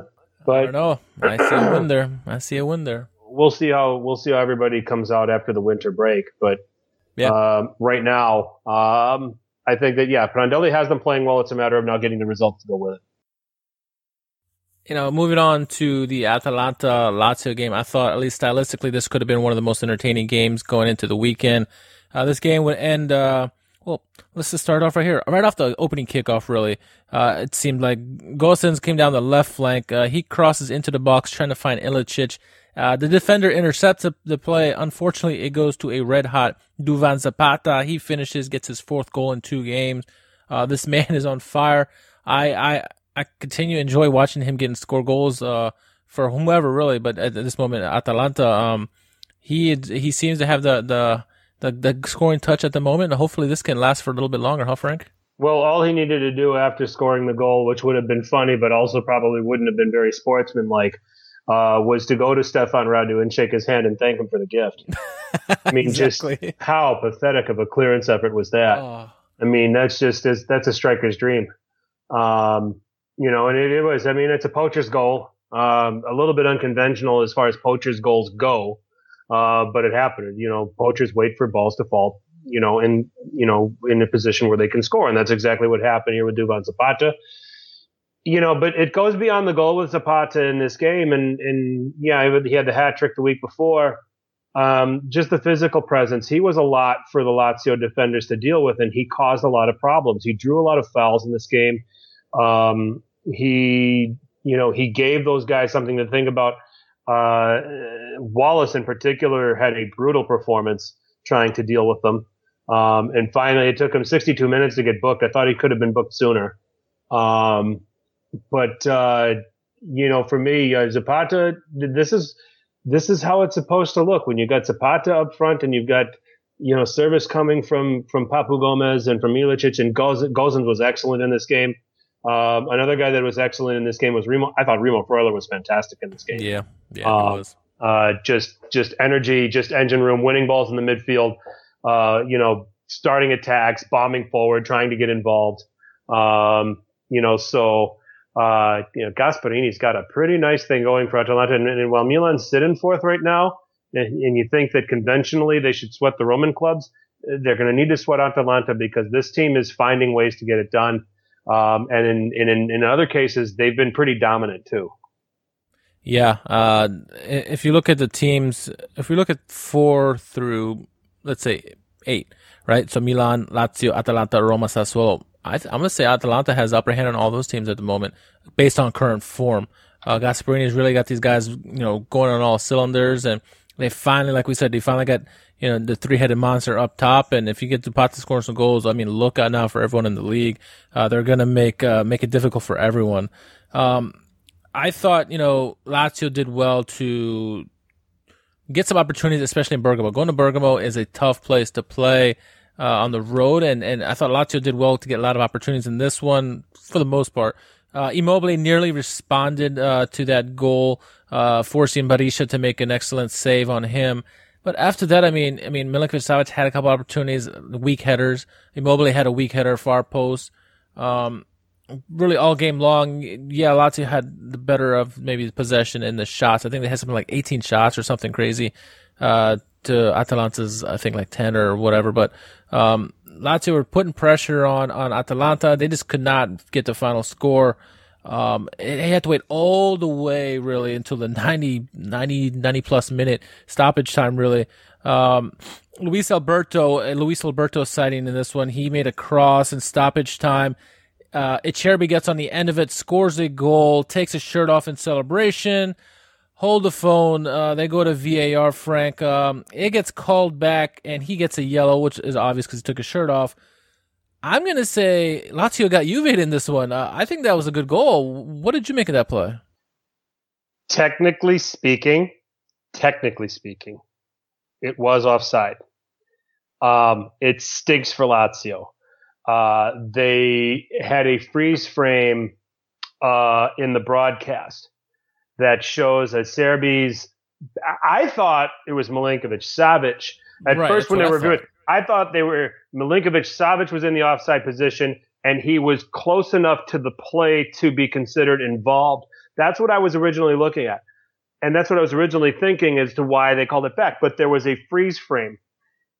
As one of Acerbi's legs and his foot is like hanging in an offside position. So he Like- didn't trim his toenails, and he gets called for it. Well, no, he's like it's it's like he's trying to push off to get back in position with that foot or something like that, and he does it just a millisecond early. Um, I mean, but they have the freeze frame at the time Luis Alberto is serving the ball. It's it's the freeze frame shows the foot and the calf and the shin are in an offside position. It is a brutal, brutal call, but technically it's right. It stings for Lazio. Um, Technically, they got shafted, is what I'm going to say. well, okay, They fine. need, but to, I'm they just, need to I'm- change this rule, though. I mean, But the- the- I hate this rule. if you've got a body part in an offside position, you're considered offside. It doesn't take much. I mean, that's that's the rule. That's the law of the game. It sucks. It sucks, but it's the law of the game, and I don't want to see it changed. I, you know, I I don't want to see it changed. I just want it consistently governed. But in this case, VAR got it right as much as everybody hates it, especially Lazio fans. How about this? And this will be harder, obviously, to judge, but with VAR, it could be a possibility. Only judging them on the offside if it's a body part that scores the goal, so a head or a foot. Um, so in this case, his head, his head could have been onside. I mean, I don't know. I didn't, I didn't see the the the, the freeze frame, but um, I mean, judging body parts that have nothing to do with the goal, I think, is unfair to the player. They always said that the, the thing we always were throwing down our necks or down our throats were if it's if the the defender He's still got to use. He's still got to use his feet and legs to jump for the ball. Sure, sure. But we've always been fair enough. No, fair enough. But we've always been told if the striker and the defender that, are, I'm just are trying. next to each other, it's a cheap comeback by me on that. it's just no, that, that's fine. No, but, but, but we were always told playing, you know, playing soccer or football, whatever you want to call it. If the, the striker and defender are on par or next to each other, give the call to the, the attacker. And we don't see that anymore. Obviously, the VAR, there's there's reason for that, but they need to clean up this call. I think. I mean, it it sucks. You're right. Technically, he technically he was offside by like a millimeter, but. Uh, it, it sucks for Lazio, man, because I, I thought they deserved a draw at least in this game because they, they did well to, to just to play play at Bergamo, getting tons of shots off. Not necessarily great shots, but they got shots off. Um, and I thought they at least deserved a draw on this one. Yeah, I, I mean, I yes and no. I you know, I I mean, they they certainly pressed and they certainly created chances, but the chance that you referred to with Immobile in the first half to me was really the only one that troubled Berisha in this game. Um, otherwise, there was just a lot of desperate attempts. In particular, Sergej Milinkovic Savic. How far has his value plummeted this season? I watched him. He looks so disengaged. He, he he's I think there are times where he looks like he cares, but I think he's faking it. I mean, there's some something's off with him. and I can't put my finger on it, but he's clearly, clearly not at his best. He's had this, you know, from the time that we've started following him, this has been his worst half season. I mean, I think he's, we're going to do our, uh, our, our crap on a cracker team for the half season coming up on the next pod. He's firmly in that, in my opinion. He, he might be the captain. oh, hell yeah. He probably will be the captain. Um, I dare I say this Lazio performance was Milanesque, meaning you get a lot of shots off, but not a lot of substance, no finishing touch. No, because Milan they, they at least were trying ruthless enough to try to take take a take a quantity of chances. So just, well, since we're talking about Milan, sometimes maybe good, sometimes maybe shit. Uh, they would be on the road. Do this. Do Bologna. this narration. I need another beer for this. Hold. Go ahead. Go ahead. Yeah, yeah. Go ahead. get me, get right me a beer. Get me a beer as well. All right, I'll be right um, back. This game was for the neutral a pain in the in the ass to watch. It was for a fan. It was a pain to watch. Um, I'll give you the positives in this game. The positive for Milan was they got their third shutout this season. Uh, uh as far as zero zero games go, this was the dud of the weekend by far. If you want to give a pot, positive for Bologna, I'm going to say the positive for Bologna is they didn't lose in this one. Um, really, the highlight of the game uh, for either team was Bakayoko getting two yellows within a six minute span. Uh, he gets ejected. Uh, Frank, this is by far the worst game of the weekend. Um, I know you have some comments on this game, uh, in particular about Milan. Um, I'm gonna let you have your say. This was painful to watch. Um, this was dentist chair stuff, and um, it was painfully predictable what Milan were doing. I, the, the, the 442 with Cutrone and Higuain is officially garbage now. It doesn't work. Um, Higuain was doing terrible shots all game. He had a couple shots on goal in the first half, but nothing that was troubling Skorupski. Um, here's the problem with this 442, and I'm gonna I'm gonna break this down, and we're gonna turn into a Milan pod because we're Milan supporters. So be it. Um, it's it's it's too static and it's too predictable. And actually, Gattuso said these very things right after the game. I was saying I was saying this on Twitter as the game was going on. Okay. Um, you have Suso who decided to pick his ass on the right flank, hope to get a ball and try to be the Spanish Arjen Robben. That's what he, he just wants to he get the ball, cut inside, and shoot. Everybody the Bologna defenders were ready for that. They figured that out every time. He wants to cut in and he wants to shoot. He wants to be the Spanish Arjen Robben. That's exactly what he was trying to do in this game. That's all the quality that he provided here. Okay. His crosses were terrible, both his right and his left foot. Nothing. He hit nothing. Okay. It was a disappointing performance from Suso, who he should be considering the quality that he's got. He should be head and shoulders the best player on this pitch in this game. And he was, he didn't deliver everybody in this 442 runs on railroad tracks, north and south, except for Calhanoglu, who will try to cut inside and cut in diagonally. The problem when he does it, he he cuts in, and this is without the ball. His runs without the ball. He cuts in where there's two or three defenders, so he makes a useless run. And he might be trying to create space for Rodriguez to maybe come around, or for one of the forwards to maybe run diagonally into the space that he's leaving. You know, but I don't get what Calhanoglu is doing in the in the game. It, eh, eh, you know, he's borderline useless out there. Um, the fullbacks, the fullbacks, Calabria and and Rodriguez. Rodriguez had a nice game. Problem that I have with this system is that they treat the corners in the front third of the pitch like they're kids, and that's the the living room or the great room of of your parents' house the room that you're not allowed to go into because that's where all the nice shit is. And you and, and your mom and dad don't want you dirtying it up. Did you have a room like that when you were growing up, Richard? Uh, no, I did not, Frank. But I I know people who had, so I understand what you're saying. okay, okay. I, I just okay, yeah, because we had it. We had a living room, and all the beautiful furniture was in there, and the leather-bound books, and hutch, and all that lovely stuff. And mom and dad forbid us to ever go in there with our with our dirty hands and our dirty shoes and all that other stuff. And it's, like they don't attack the corners with their runs. They don't make the overplay. I don't think Calabria ever attacked a corner off the ball where he could have got played in and he could have turned in a cross. You know, Rodriguez did it maybe twice over the course of the 90 minutes. It was static, it was predictable, and it was uninspiring. Second, And then the one guy that started getting dangerous, Cutrone, in the second half, was getting in the deepest positions and getting the ball. Gattuso subs him off for Castillejo. For Castillejo, who and what's Castillejo's role? Get in the middle of the park and just congest and just further congest things. The second that substitution has, and Milan's not scoring because at least when Cutrone was getting in those deeper positions, getting the ball, he was holding it. The problem is, is nobody got off their ass to run and get in positions they can shoot, and it was there for them. Suso could have ran off. Higuain could have ran off. Bakayoko and Kessie could have got out of their positions and ran off, and there were shots waiting for them. And Cutrone could only hold the ball so long. Okay, it was stagnant, it was static, it was very, very predictable. And I saw somebody on Milan, Milan Twitter saying, "Oh, credit Bologna to defend well." Of course they defended well. They knew it was coming, and Milan didn't change it. Yeah, there was a. I mean, Milan are way too predictable, and a play that you're taught, a play that encapsulates all that is Suso obviously trying to be, like you said, trying to be the Arjen Robben, uh, Spaniard Arjen Robben. Well, Bologna put two defenders to block him from going left, and then they know he's going to absolutely go right, trying to get across, and, and they shut that down a lot of the time. So, I mean, they knew what, he, what Milan were going to do. I mean, credit, you know, Bakayoko and and uh, Kessie were, you know, trying to make stuff happen and be engine room guys, but they can only do so much as well. And the forwards weren't doing anything.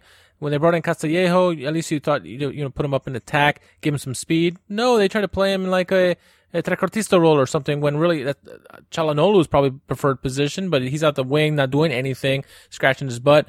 Uh, he you know he's having games where he's cutting in and he gets shots opportunities, but they're missing the goal. It was just a poor performance overall. I mean, I'm glad to see Romagnoli, but um, yeah, just. This wasn't a good performance by their standards, and uh, you know Bologna didn't do anything on their end too. I mean, they had some couple plays that were offsides that were shots, but what do they do? You know, it's both teams were terrible. I put myself out there on Twitter after the match because obviously with Gazidis being at Milan, it's going to be natural that Wenger is going to be Arsene Wenger is going to be linked. And I made the comment and I said, this is the kind of game that makes me lean toward thinking Wenger could put a boost into this team. And people were asking and questioning me, and I got slaughtered. I, I didn't get slaughtered, but I got I got I got pushed on it.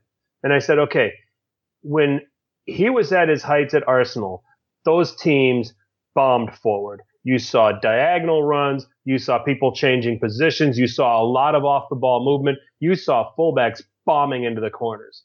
Okay. You would have at least seen some of that okay, if this was a Wenger coach team.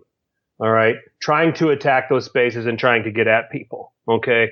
Um, you know, and, and again, the substitutions are head scratching. It's just, it's, you know, Castillejo for Cutrone, it was a terrible substitution. You're taking yeah. out the one guy in the second half that's creating, that's, that's getting in deeper positions and, and getting the ball. It's not Cutrone's fault that nobody is, is is getting forward to help support him where he can lay balls off, okay, and and and create chances and score goals. Okay, I mean, eh, you know, so that's where I said if if this was a Wenger managed team, this doesn't happen. There's one or two goals here in this Milan in this Milan setup. Um, but this is a 4-4-2 that was north-south running from everybody except for Calhanoglu, who ran into defenders off the ball every time. And it was way too predictable. And of course, Bologna, for whoever said Bologna defended really well, of course they did. It was easy for them. This is a fourth place team that you don't have confidence in. Um, I mean, at this point, you know, yeah, they got a what, two point lead on their next closest opponent, but it's not a team I feel confident going to hold that spot. Really, I mean, I'm, I'm confident in the top three, going to stay in the top three, but that fourth spot is up for grabs. And at the moment, you know, you got to give your you got to tip your hat to a team like Atalanta or if Sampdoria or Fiorentina get hot, eh, they could probably squeeze in there. Sassuolo is probably going to have a drop off. But Lazio and Milan, they're and Roma, they're they're teams you can't trust at the moment, and you know they they're failing miserably, uh, not only to their fans but just to the neutral who's trying to watch these games, and it's not must see TV at all. At least the no. Roma one had some goals in it they host Fiorentina on Saturday. They're going to have to do it without Bakayoko and Kessie. Kessie got a yellow that got him suspended for the next match.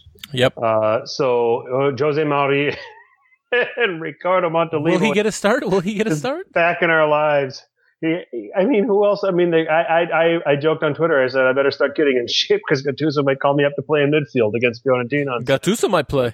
Yeah, that's what, that's that's probably Milan's best choice. Unfortunately, yeah. for what's available. So hosting Fiorentina at Frosinone, hosting Spal, at least six points out of that game. And then you're hosting Fiorentina, so you got to get at least seven points out of that game, out of those three games. Okay, I don't, I don't see it. You got it, but but okay, fine, but you got to do it. Okay. Yeah. Oh no, they absolutely need to. okay, but given how this Milan have been running, they're going to drop points at Frosinone. They won't lose. They'll probably be a draw. Okay, but the, and they'll beat Spal at home, and you know they're going to end up with five, and we're all going to be angry. But they should have it. They should do on their talent. They should have at least seven and find the resources to get this done. We'll see what happens. Bologna under Inzaghi. Inzaghi, I guess, gets to keep the house in Bologna or whatever he's renting in Bologna for a while. So, uh, getting the point, but he's still in the relegation zone, and Bologna still have some work to do. Um, but uh, you know, Chievo is starting to find some results a little bit here. Frosinone eight points, Bologna twelve points. That's the bottom three. Udinese sitting there on thirteen. Um, is it worry time for Davide Nicola and, and Udinese? Ooh, I mean, uh, uh, not just yet. I think if Bologna start getting wins, and they're gonna that he is gonna be he's gonna he's gonna have to be gone because it's too close for comfort at the moment for Udinese fans and Udinese management. Really, to be fair, uh, but yeah, they're they're, they're pushing it right now. They're really pushing it. Um, too close for comfort because while we all say we'd love to see Chievo get relegated, I don't think many of us will want to see Udinese get relegated. I mean, it's a great stadium, great fans. Mm-hmm. Um, it's a fun team to watch. Got a lot of talent on the team, but uh, they need to they need to figure something out quick. Right, right. Definitely agree with you there. Top of the table. I mean, it's pretty self-explanatory. It's Juve, eight-point lead over Napoli. Inter in third. Milan in fourth. Milan's saving grace in fourth is at Lazio and Roma keep tripping over themselves. Um, and like we said, I think it's becoming more and more apparent that Atalanta is becoming the team that Milan are going to have to worry about for fourth if this keeps up. Yeah, and I would not be surprised if Roma or Roma, if Atalanta do end up taking overtaking them at some point during this season because uh, that that that team is really firing also at the moment, and they're going to get pick up a lot of points where Milan's going to drop a lot. Table talk. Anybody's your thoughts on uh, what you see with the table and what you saw with these fixtures and the and the match weeks ahead over the holiday period. Go to at Sit Down on Twitter or Instagram with your thoughts. We're going to finish this up with a Christmas wish for each team.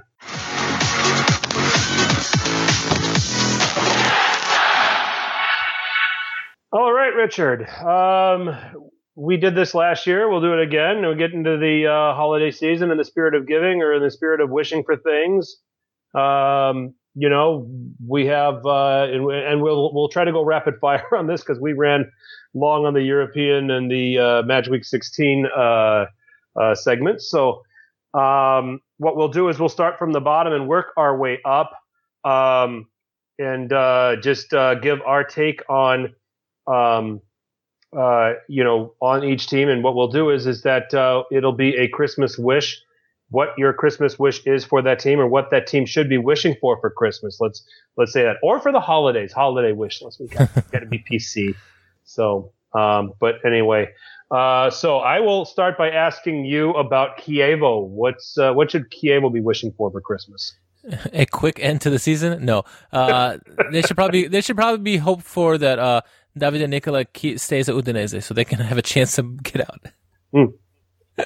wouldn't that wouldn't that be something? I don't think Davide Nicola is going to screw that Udinese thing up too long. So we'll see what happens. So you got Fro- so who? So okay, so you got Frosinone. So what's your wish for Frosinone?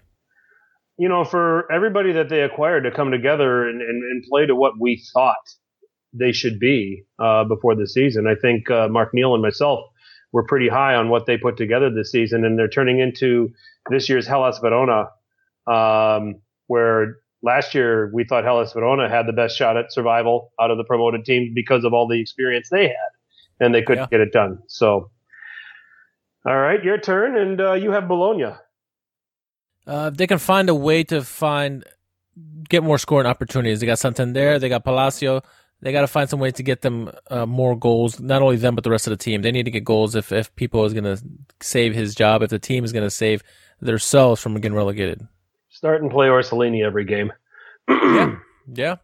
How about Udinese? You got Udinese. So what's your wish for Udinese? Oh, um, exactly. This is an interesting one. Uh, the wish is for Rodrigo De Paul and Kevin Lasagna to stay healthy the rest of the all season because uh, the, their ability to score goals are, are going to uh, help Udinese's fortunes for survival. So there. I like it. I like it. Uh, you got Genoa.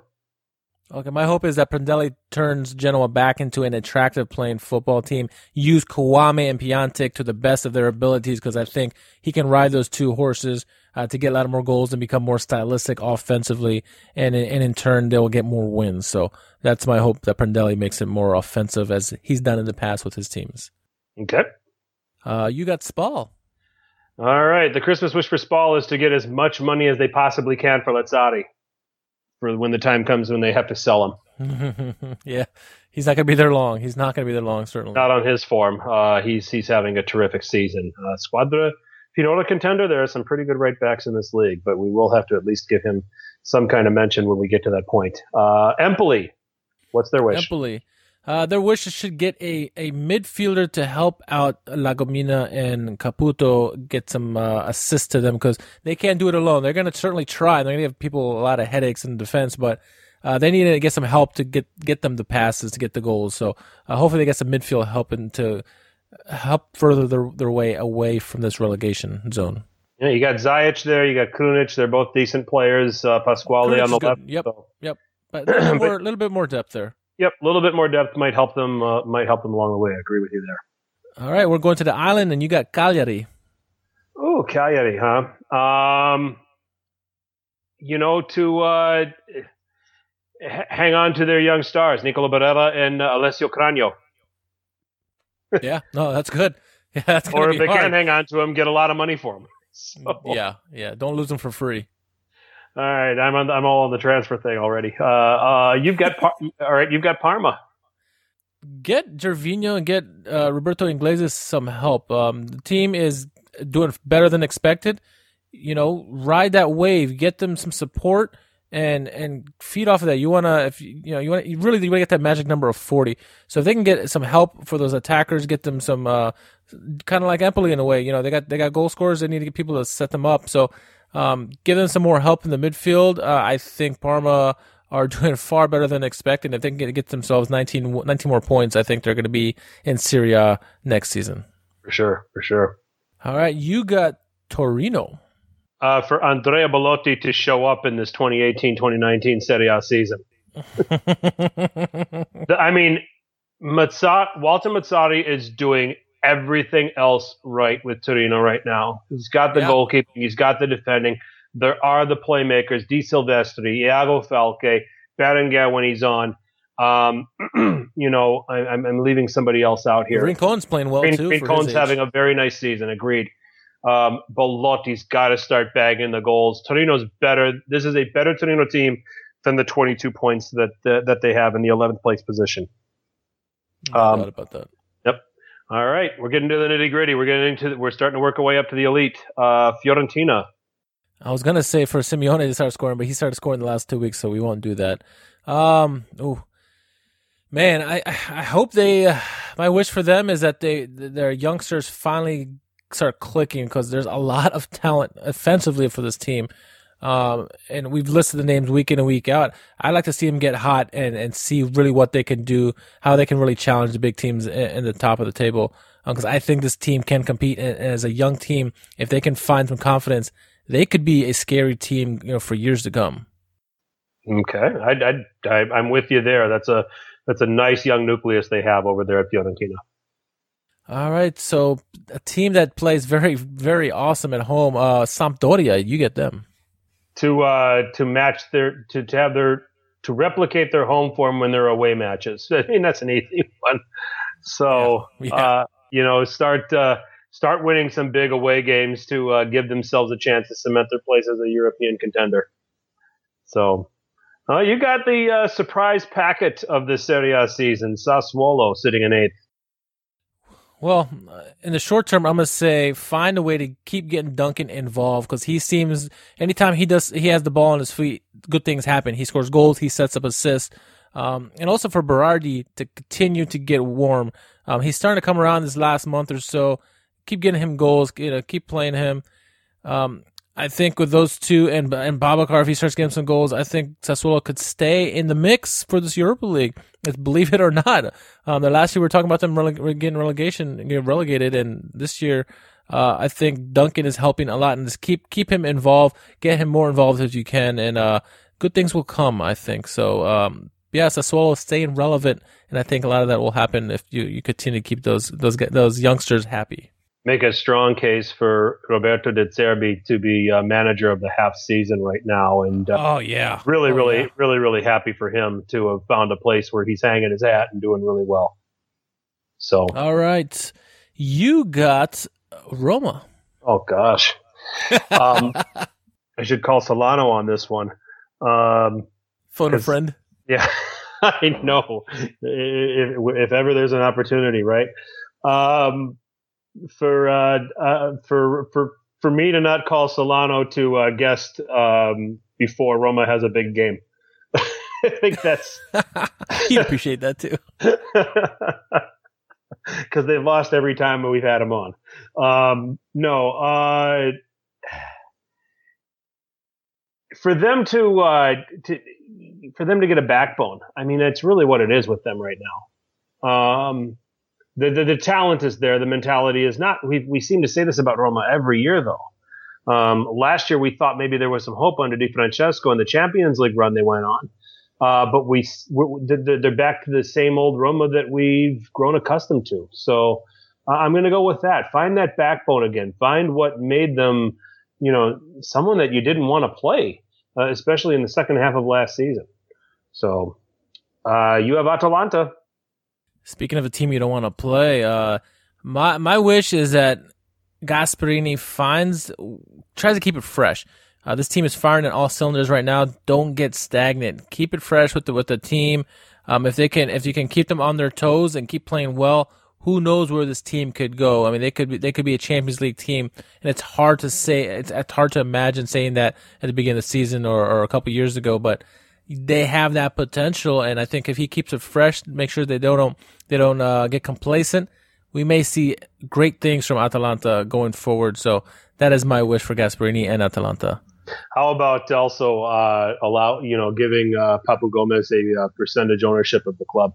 True, yeah, right. Just give the whole club. yeah, so he can stay there or something, right? that was a, that was a signing of the year for them by not letting him go uh, this offseason. So oh, no question. Or any offseason, I should say, really. So no question about it. Nope. I hate to do this to you, but we're going to keep you in Rome and we're going to take you to Lazio. Uh, for Milinkovic Savic to start playing to that 170 million euro price tag that he was rumored to be uh, uh, considered for by the likes of PSG and Real Madrid. I mean, and for Luis Alberto to, I two, I mean, twofold. So for Luis Alberto to find the form that that that made him so highly revered last year. I mean, I think these are two guys that are two of the bigger flops, you know, of the first half of this season. You know, and it's it's astonishing that Immobile has as many goals as he has, uh, considering that those two have performed so poorly because those are two of the players that provide him the service. Um, some of that is Joaquin Correa play, coming on board and playing well. Uh, but, uh, you know, if Lazio are really going to push and, and contend for top four, those two need to perform a lot better than they've been performing. So, well, you get Milan. Oh, okay. Um, let's see. Where do I start with them? Right? No. Um, they need a center back for depth. They need a midfielder for depth. I, I like what they're doing with their attack, but I think they need to find a way to start scoring more. I mean, the opportunities will come. I think for Higuain, he, he he's still he's still getting some goals in this season, uh, but they need some help defensively, especially with all the injuries and the midfield as well. Biglia's out long term, but Bonaventura's out long term. They need some depth there. I know they're talking about Fabregas, some others, but uh, get some help there, and then try to find some ways to finally some score some goals in big games or meaningful games. You know, don't get complacent against these small clubs. I mean, jeez. Mm-hmm. Mm-hmm. For sure. All right, well, we'll stay in Milan. I'm gonna, give you Internazionale. Okay, Inter. Uh, the Christmas wish for Inter is to uh, uh, lock sign Icardi to that long term contract and do it as soon as possible. Um, for all of the improvements that Inter have made in the other positions, it still comes down to their number nine. Uh, he's still their talisman. He's still the leader. He's still he's he has become the face of Inter. Okay, He's won like every derby for them while he's been there. It seems like he's indeed. been the big, big. He's big, he's big Mo for for for Inter. right now. Exactly. And he's he's right now there's the contract talks and Ausilio has said I don't I don't bring out into public what's going on with his contract extension or anything like that. Good for him. Uh, but get this done, lock him up and make him an inter player for as long as you possibly can. Uh, because it starts and ends with Mauro Icardi and how he performs. For as good as ev- you know, for as good as everybody can be behind him, if you, you need number nine clicking for Inter to do uh, some successful things. So you have Napoli. to take Europa League seriously. Um, not only will it benefit them because they could potentially get a new trophy, they will ga- gain valuable European experience on big nights and then especially in the knockout rounds. Um, and keep that rotation up. I mean, it's do- uh, Ancelotti and the boys are doing a fantastic job of rotating and getting guys experience that they wouldn't have gotten previously. So uh, continue on that. I think the gap will close with Juventus. Just keep plugging away. But for heaven's sake, please take Europa League seriously and, and show that you are serious. Uh, Ancelotti, come on, man, you can do it. All right, you get the uh, the the big time champions. Uh, the it seems like they never lose the title. Uh, Juventus. Win the Champions League for the love of God. Stop. Get it done. You- You're all in. You bought Ronaldo. Get it done. It, it remains the same. It's it's an it's an obvious one. Okay, but get it done. Win the Champions League. So that's our uh, Christmas wish list for every team in Serie A.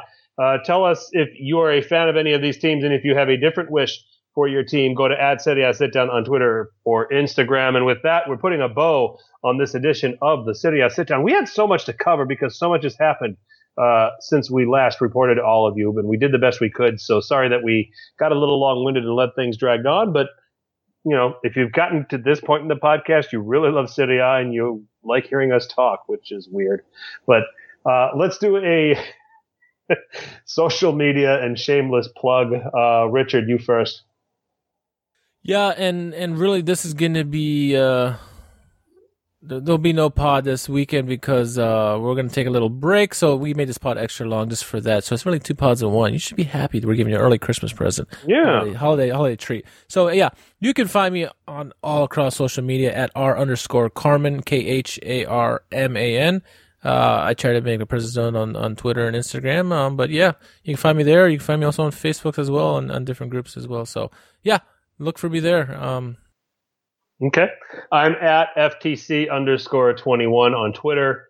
Uh, Frank Crivello on Facebook. If you want to make friends with me on Facebook, I usually kind of keep that for family and friends and, you know, a few close people that I, that I enjoy talking, uh, football, calcio, soccer with. So, but, uh, you know, try anyway. Maybe I'll, uh, maybe I'll accept you. You, it, it might be your lucky day.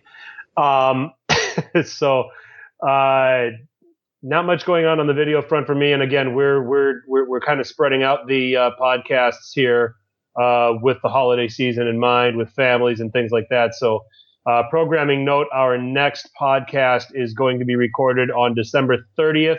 So, three match days will go by before our next podcast, and it will be uh, a mid-season review. We will have our Squadra Finora, which will be our team of the half season. We'll also have our Crap on a Cracker 11, which is our flop team of the half season. And ours is different from everybody else's flop teams. You had to have played and you had to have proven you sucked. Um, we don't take players that signed for big money and sat on the bench all season. We, you had to have played and you had to have shown you were awful. So that's how that one works. Um, so uh, do look out for that. We'll be recording that. Something for you to look forward to as we approach 2019. Um, you know, so this will be it before uh, Christmas hits. There's three match days coming up ahead. Uh, some great games uh, over those match days, and uh, you know, for the Richard, I think this is the first time in a long, long time, maybe if ever, uh, that Serie A is playing games over the you know over the holidays. a full 10 day 10 game slate December 22nd, December 26th, and December 29th. Going to be pretty interesting. What do we look out for there?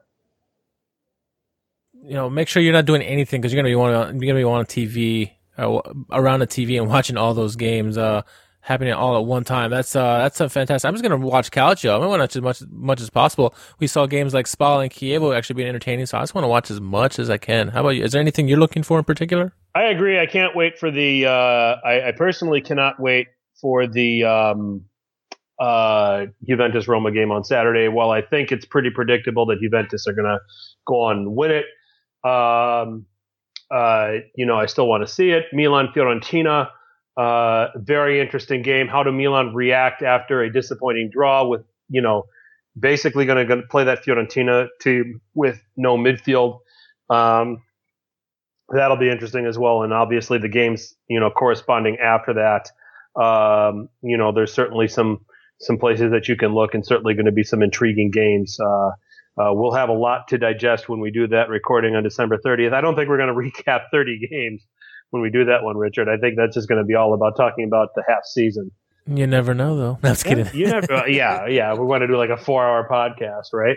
So, um, you know, the, and, and yeah, the, the, the, everybody's snickering right now listening to this. Don't worry. We, we can do it. That's, that's how much we love our calcio. We can talk about it for that long. So, um, but, uh, but anyway, so that's the programming note. December 30th, we will record our, our mid-season pod. Uh, we'll probably throw a guest in there. Um, you never know. But, um, Anyway, that's where you can find us. You go to at Sit Down. We have our own page on iTunes. We have our own page on SoundCloud. You can follow us on Stitcher. We're on Spotify now. Those of you on Spotify clicking onto us, thank you. Uh, you know, do give us a like and do recommend us. Uh, we, it, it, means a lot to us. So, um, that's it for now. Uh, let me pass along my best wishes to all of you for a Merry Christmas a happy Hanukkah, a happy Kwanzaa, whatever it is that you celebrate. Buon uh, Natale. Buon Natale. Uh, you know, I hope that uh, uh you and yours, uh, you know, enjoy the time um, and uh, you know be able to have some time with your family. That's that's very important. That's what it's all about. And um, and best wishes for a wonderful holiday season. until then, Rich for Richard, I'm Frank. Uh, we're we're Serie A sit down from World Football Index, and as always, please be sure you're telling your paisans about us. Ciao.